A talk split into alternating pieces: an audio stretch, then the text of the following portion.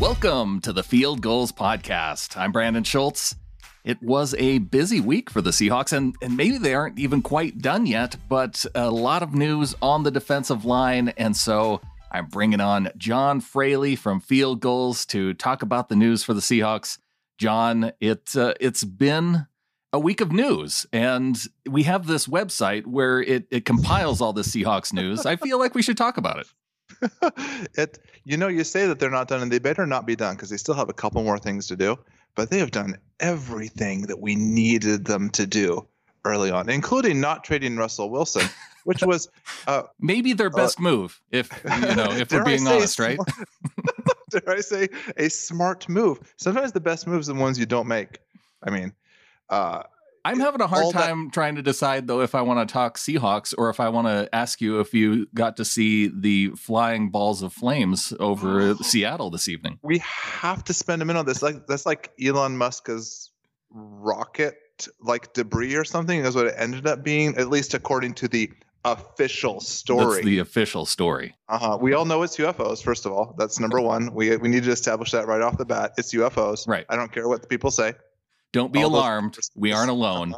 I well, see, I'm worried about the UFO thing, but in this past week, I've watched the movie Rampage and I've watched the movie World War Z. So I, I am kind of leaning toward the start of the zombie apocalypse, but I'm really hoping for three uh, animals that grow to large sizes and and maybe take out a city, not Seattle, but I don't know. We'll just pick one, San Francisco.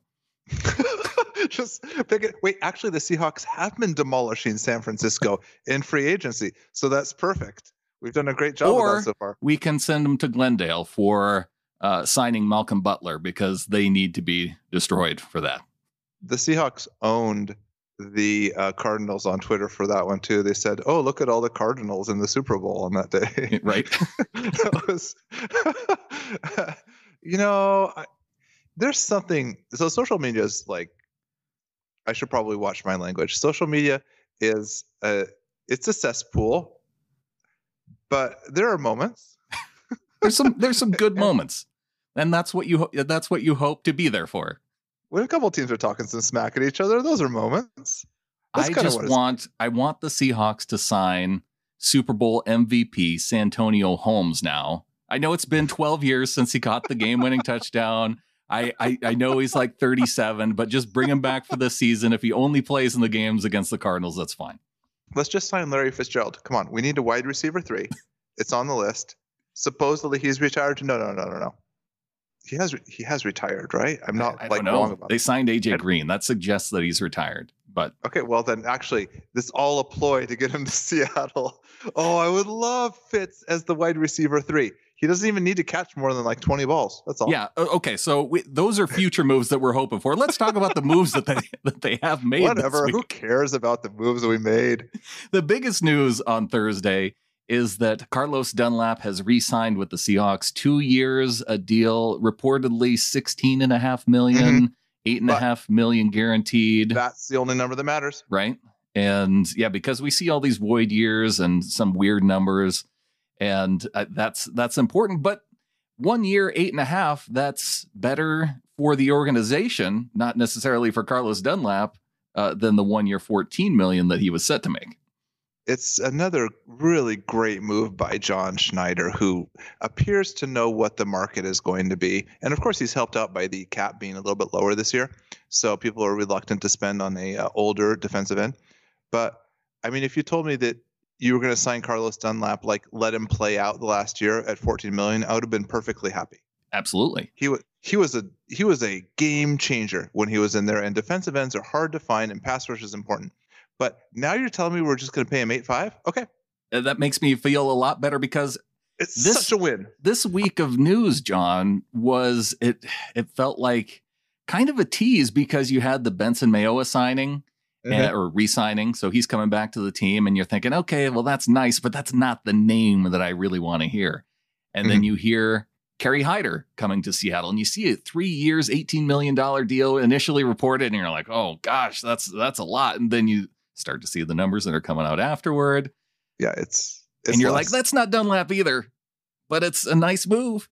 I am so glad that Hyder is the second defensive end, maybe third when it's all said and done. Right.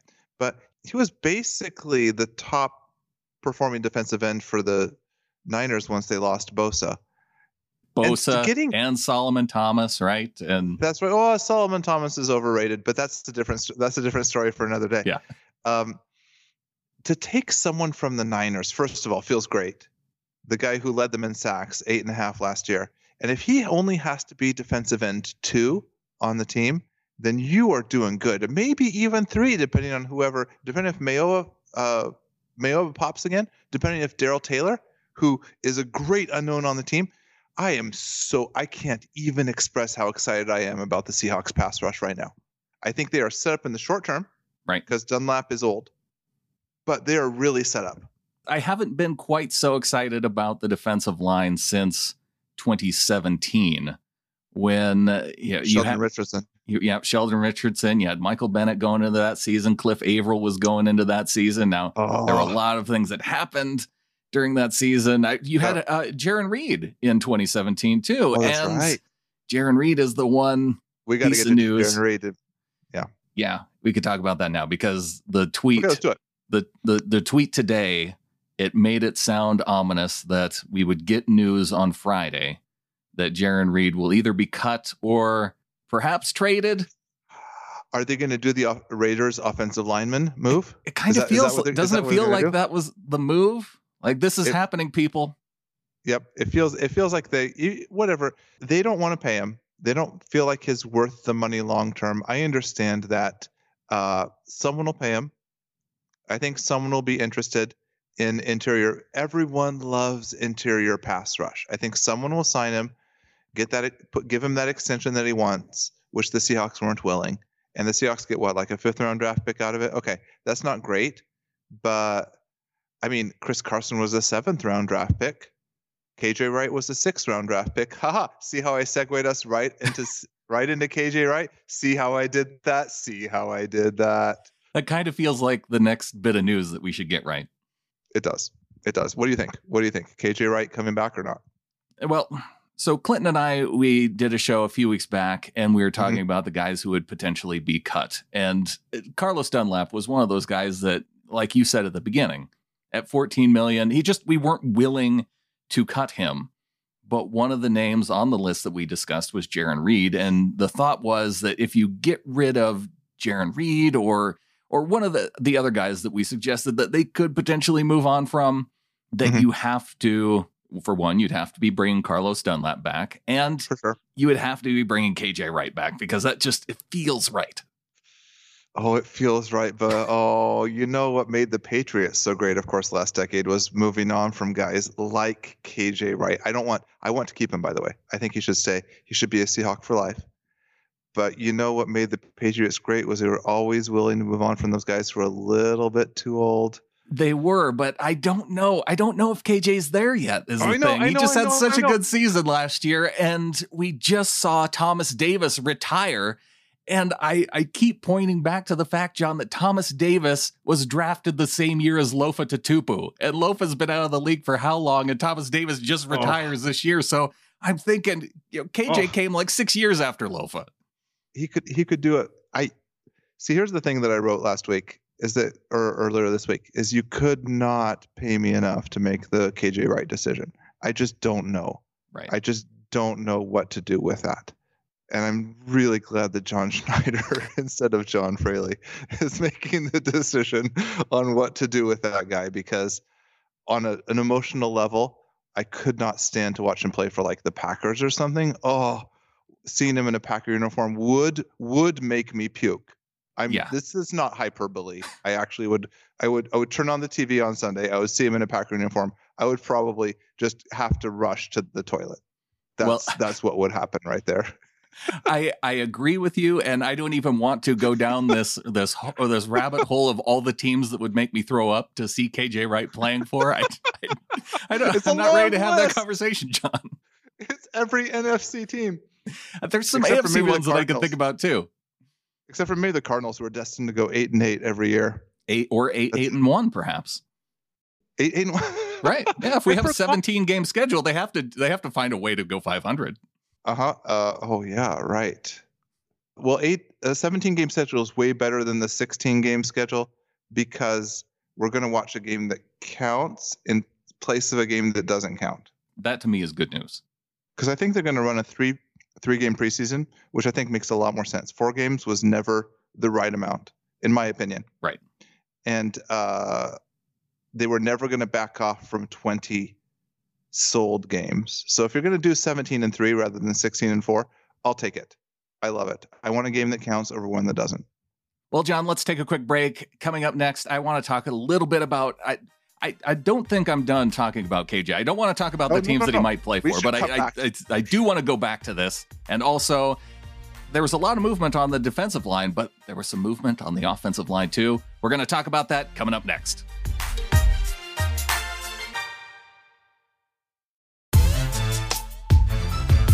Talking to John Fraley, contributor at Field Gulls, and we are talking about all of the movement on the defensive line. There was also some movement on the offensive line. I said we're going to talk KJ. Let's go here first. Cedric Ogbuehi coming back as the backup swing tackle for the Seahawks. Underrated backup tackle. I think I think he can hold his own. I think you don't want him starting 16 games, but I think if he has to start three or four or five, I think you're not in bad shape.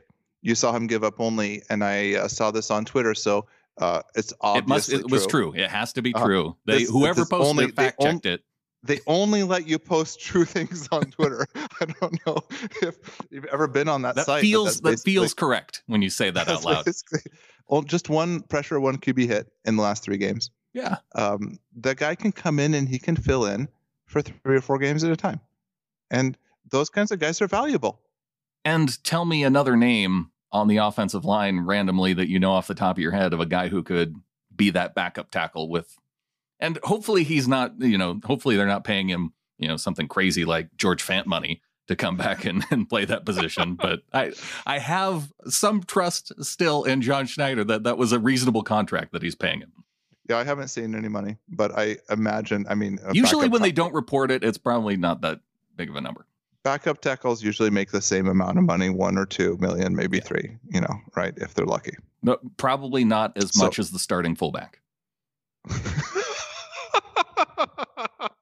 At least we're not giving him Juszczyk money. That's true. But is he like- is. I did see that he's top four uh, for fullbacks in the NFL. Bellore? Bellore is? is, yeah. Okay, good for him. You know what?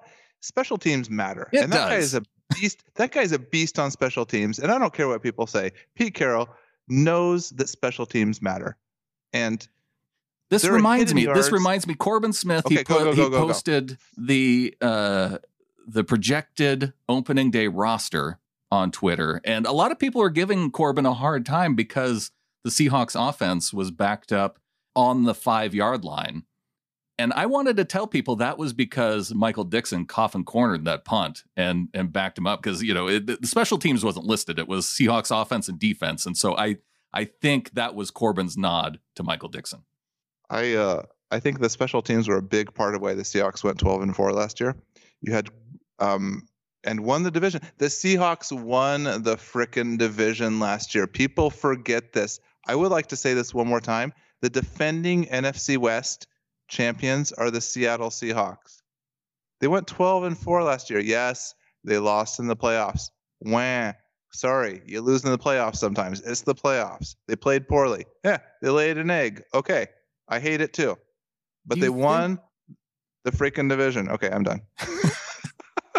Do you think that that's an important perspective for some fans to have when they look at a lot of these moves and say, what are the Seahawks doing? All they're really doing is bringing back a lot of the same guys that they had last year. Where is the improvement? Yeah. Oh, yeah. Right. Like all they're doing is just kind of staying pat at 12 and four. You know what? I every year give me 12 and four. Every year I'll take it. I mean, it sucks that the 12 and four won't likely get you a buy, but 12 and four is good. Winning the division is good. You're going to win those playoff games most often. Yeah, it was Uh, good for top three in the NFC last year. And it wins you a division that's tough, especially with what the Rams have been doing in the offseason. you know what the 49ers. I think the toughest thing to have given, given us all their good players, including Richard Sherman, but we should not talk about Richard Sherman yet. We should save that for another pot. We don't want to jinx that one. Should uh, we go back to KJ Wright? He's, he's he's coming here. Let's jinx it. He's coming here. He's coming back. He's coming back to Seattle. You know we need another cornerback. You know he's doing it. But let's not talk about that. Which which move do you want more? Richard oh, Sherman God. resigning or KJ Wright resigning? I want KJ. I want KJ back. Okay. But I said that quickly, but Sherman is a close second. I mean, where's positional value, John Fraley, in this argument? Uh huh. Right, like linebackers, not so much with the positional value, but I mean, KJ had a special year last year. He was he was not as good as he's ever been, but that was maybe like his second, in my opinion, that was like maybe a second or third best season. Whereas Sherman, you feel like the end is closer, right? Sherman, you got like one. I think you can squeeze one more year out of him. I think I think you can do it. And why not do it here? Why not do it here? I think the the good news for KJ uh, for for him re-signing back in Seattle is just this this trend that we're seeing of okay, Carson went out and tested the market. It wasn't as good as he thought it was going to be. Now he's coming back. Carlos Dunlap. Such a great deal for the Seahawks. It's a really good deal for the Seahawks uh, because, like you pointed out in your article, you want good running backs, not bad ones. And Chris Carson, even though they the don't ones. matter that much, it's good to have good ones. Right. I feel like that is the the bridge argument that uh, the running backs matter and the running backs don't matter. Crew can kind of get around is that mm-hmm. okay? They maybe don't matter much, but you want a good one. That's mm-hmm. the middle ground. That's my brand. so we've seen that a couple players now test the market, find out okay, with 2021, the reduced salary cap, not that great. Now they're coming back to Seattle. I, I feel like that's good news for KJ Wright returning. I think so, but don't get my hopes up, man. Not everything can go right. I didn't think I was going to get Carlos Dunlap news this week, and now I'm I'm fired up, and that's I really am that too. to me. It seemed like the move that they they needed to make to have yes. a solid defensive line. I I just don't know. Are you are you comfortable enough with whoever they can find to fill in at the Jarran Reed spot, whether it's somebody on the team, Absolutely. whether Absolutely. it's a veteran? Poona, Poona Ford. Okay. Poona Ford. I am high on Poona Ford. I mean, he's kind of a he's a trendy guy. Everybody likes him, but I like but I like him anyway. even though even though it's trendy. Uh, he just has such an incredible motor you remember how what made the 2012 and 2013 Seahawks part of what made them so great, like on a non-measurable level, on an intangible level, they had so many guys with chips on their shoulder, and I think that's a Poona thing. I think he, for his, for how short he is, for how people did uh, undrafted, he was undrafted, right? Poona Ford undrafted, yeah. Yeah. So I think you got to have those guys on your team that have the chips on their shoulder and he's one that really personifies that. Kerry Hyder, Kerry Hyder, oh, Hyder he, he provides that element too. And I know I, have seen people drawing comparisons to Michael Bennett, and I'm like, really? Come on now. Mm, mm, but that's just over. That's too optimistic for me. It's a, it feels optimistic, but when you look at his career progression, out, Michael Bennett, he was just coming to the end of his four years with Tampa when he came back to Seattle. He, he was in Seattle as an undrafted free agent. I know. But Hyder's had some injury years in there too. And so he's a, he's a little bit farther down the road, but Michael Bennett, he hit what was it, nine sacks, I think, in that last season in Tampa. And he was kind of mm-hmm. you you had that you were wondering, okay, is that just a you know a, a one off type thing? It turned out with Michael Bennett that it wasn't. And I I just don't know with Hyder it feels more like it is in his situation versus Michael Bennett. Yeah, I just don't want to compare anybody to Michael Bennett. I just I just respect him too much for that. I think he was too special of a lineman. If you want a guy who can bounce inside and outside, yes, Pete definitely wants that. He's been searching for the Michael Bennett replacement ever since they traded him away stupidly. I mean, this is I'm gonna I'm gonna be mad at John Schneider forever for trading Michael Bennett for a fifth. That is un that is unforgivable. but you take it, but you're going to take a fifth for Reed at this point. Look, they're different people. I uh, I think that uh, I think that if you can get somebody who approximates Michael Bennett, then you know you've done a really good job. And maybe Hyder is that. I guess. Yeah, for for know. the I'm... depth and you know, we mentioned the initial contract being three years, eighteen million. It turns out it's more like a two year contract, six and a half. Yep. And that is a like contract. a perfect depth signing. Oh. The guaranteed money is all that matters. And the Seahawks have just been crushing it on contracts that are low on guaranteed money. I feel almost bad for the players. One thing before we get out of here though, and sure. I'm it's kind of curious to me is that they had the opportunity, likely, to restructure Bobby Wagner, restructure Russell Wilson. They choose to cut a player on the defensive line that, when you include the regular season and the playoffs, had over eight sacks. I'm just not sure that they want Jarran Reed here long term. Or they, they, wanted, wanted him here long term at a certain number, and he didn't want to go to that number, and now actually, yeah, you, yeah, hmm, I'm I'm on board with that too. Yeah, I think both of those things are totally possible. You know, Schneider still's got one one more big trade in him, right? Does right? he? Like that's how that's how he works, right? Like there's some big time receiver coming or something like that. And we're just not going to do the draft this year. no, draft I mean, is overrated. Like, Let the 49ers draft all the draft picks. Oh my God, we only have a two, a four, and a seven. Just I think it's six. them all. It's six yeah, or seven. It doesn't matter. You have to talk to John Gilbert about that. He's the one who he's the know-it-all. Yeah. Who who who knows it all, and he says seven. So okay. I'm going to just go with him until proven incorrect. Let's go with that. Six or seven doesn't matter. Yeah, right, right, right. But so it's probably a six. I'm probably right. Wait, let me say LOL, even though I just did LOL.